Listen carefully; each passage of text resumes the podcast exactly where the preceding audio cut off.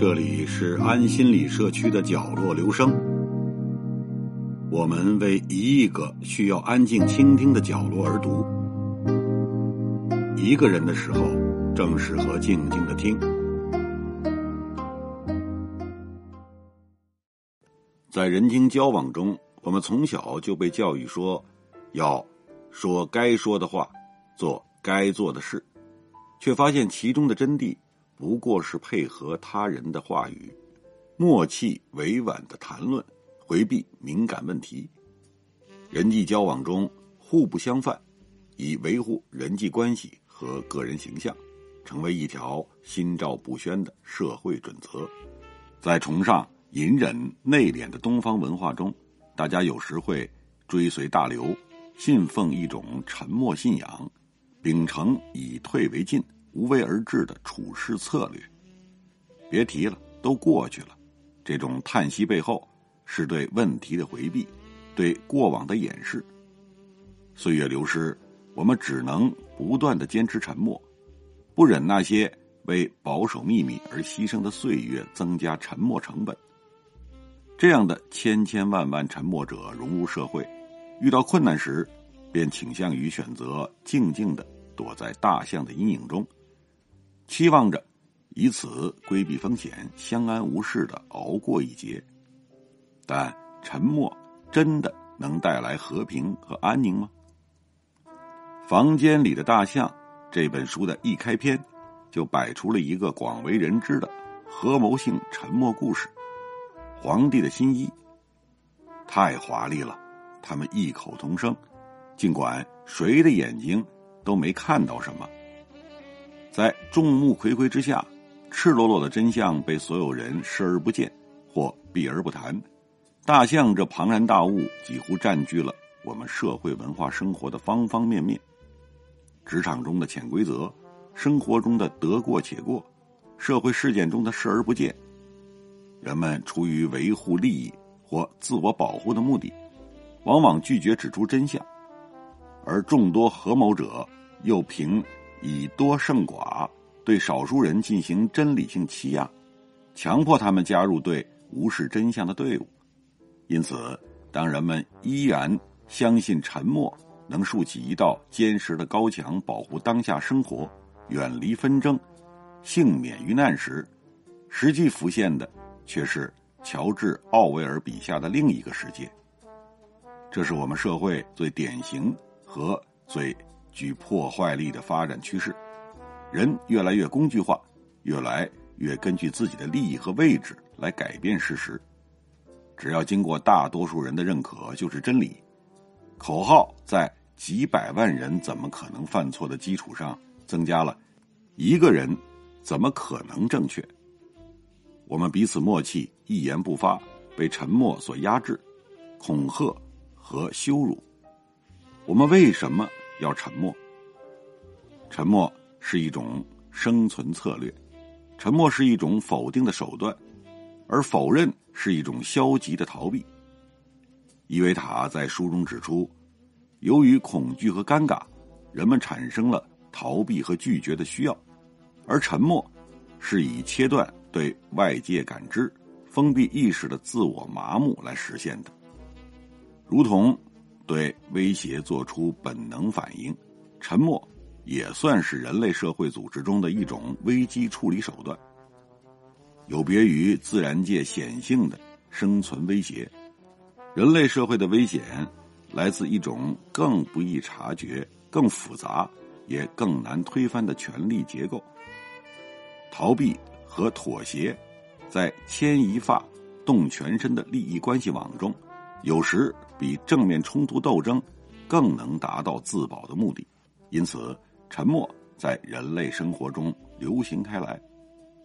只不过衡量一种生存手段的好坏，除了判定它当下的效果，更需要考虑它的代价。玛格丽特·艾特伍德曾在《使女的故事》一文中写道：“我们活着，一如既往，视而不见。”视而不见不等同于无知，你得劳神费力才能做到视而不见。合谋性沉默是一种极其损耗精神的事。人们得忍受大象阴影的压抑裹挟，才能保持静默不语。参与合谋静默时的状态，很像拥有奥威尔笔下的双重思想。他的大脑滑向一个双重思想的迷宫世界，知道又不知道，明白全部事实，却说着精心编造的谎言，同时拥有两种针锋相对的意见：一方面知道二者之间的矛盾，一方面又二者都相信，利用逻辑来反逻辑；一方面批判道德，一方面又自认为有道德。忘掉一切需要忘记的，然后随时在需要记起时再回想起来，接着马上再忘掉。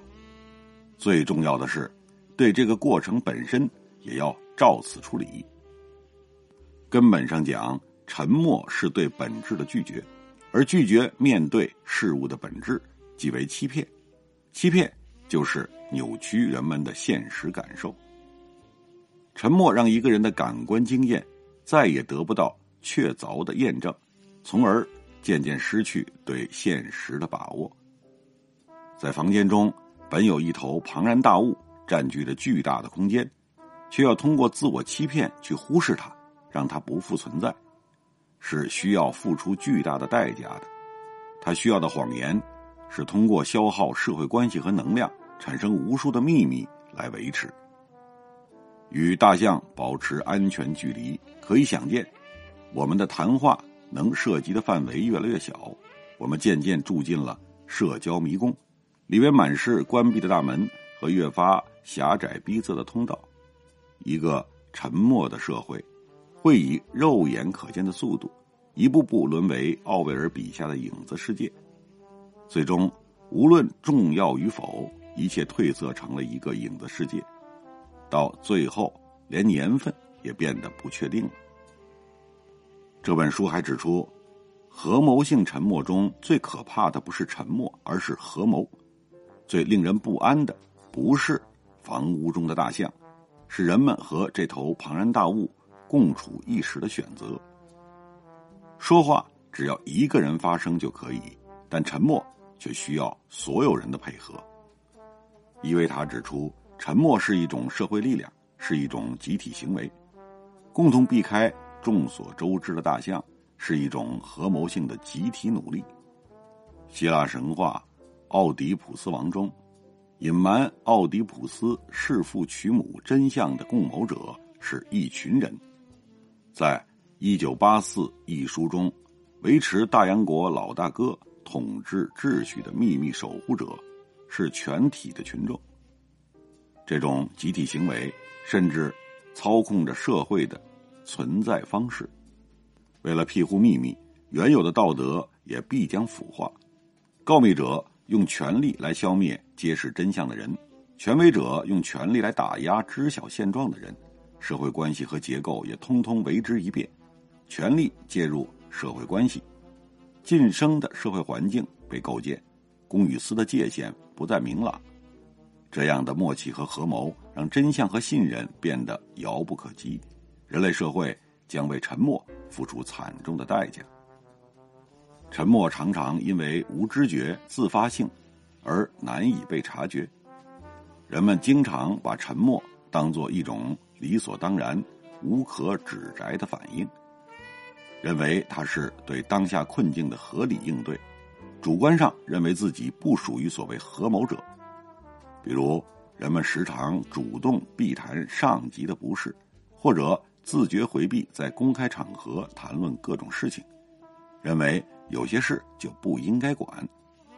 不管闲事是一种理智的态度，因此这本书中指出要留意人们固有的认知习惯，关注人们如何形成忽略和留意的反应过程。人们往往下意识的将一些事物判定为无关紧要。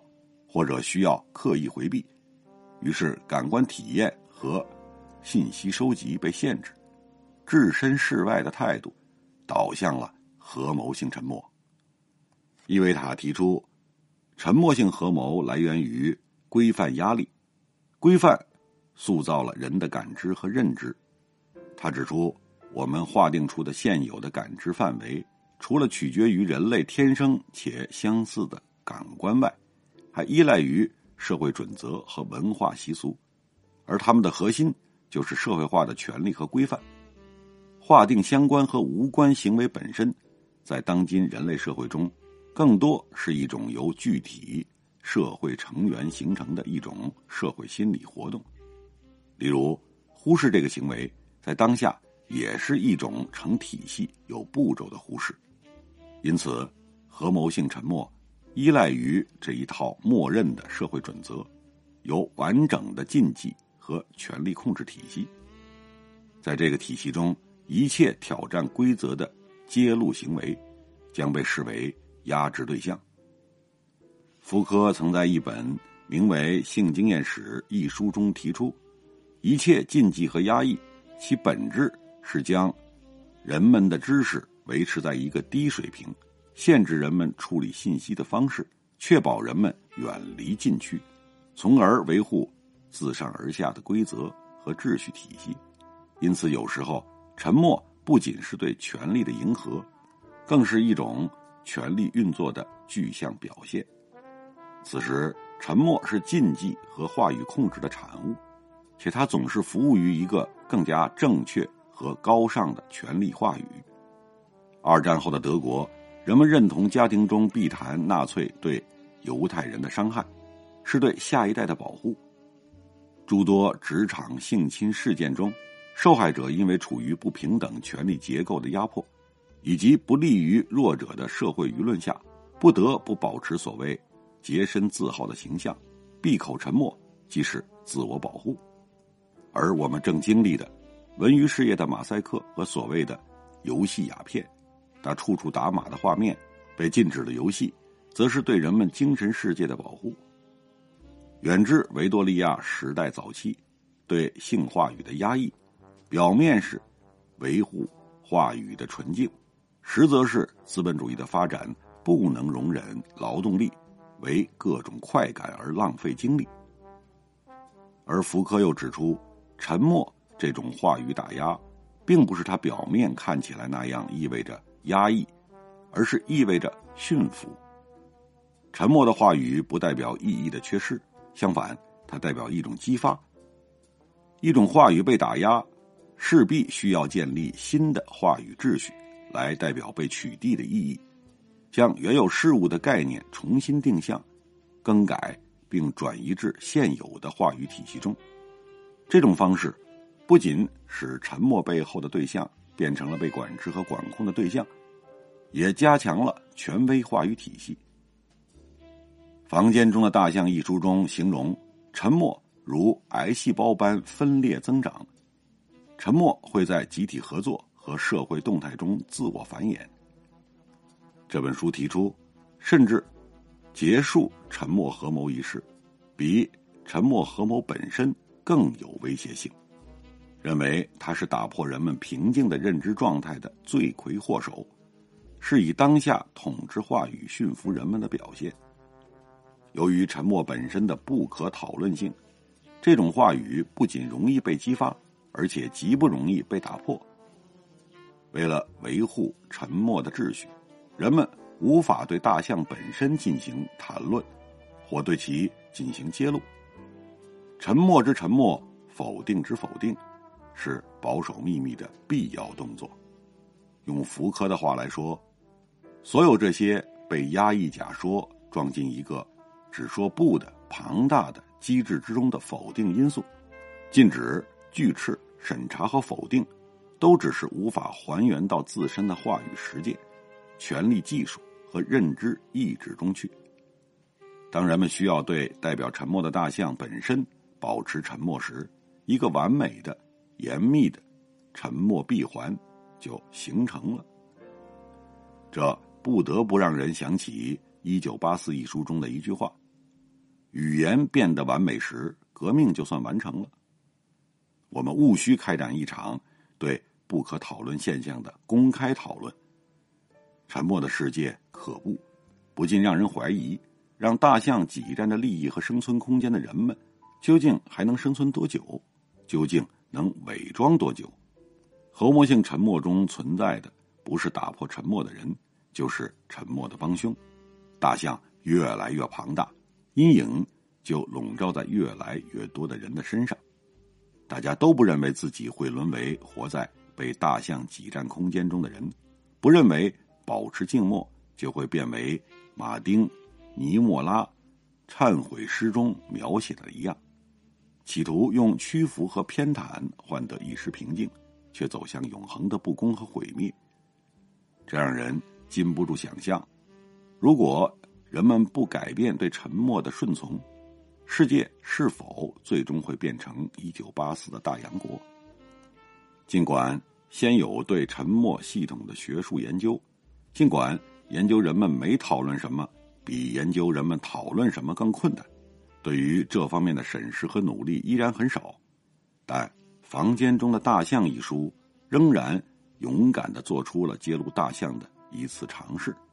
成为研究集体沉默的首本系统性著作。伊维塔·泽鲁巴维尔说自己写这本书的目的，就是要打破这种恶性的否认的死循环，则需开展一场对这种不可讨论现象的公开讨论。打破它，就必须把大象暴露在公共视野之下，把人们一直视为的事情呈现给公众，把大象。变成公众话语的一部分，让越来越多的人需要参与到排挤大象的行动中，把大象变成公众话语的一部分，让越来越多的人需要参与到排挤大象的行动中，这可能是唯一的办法。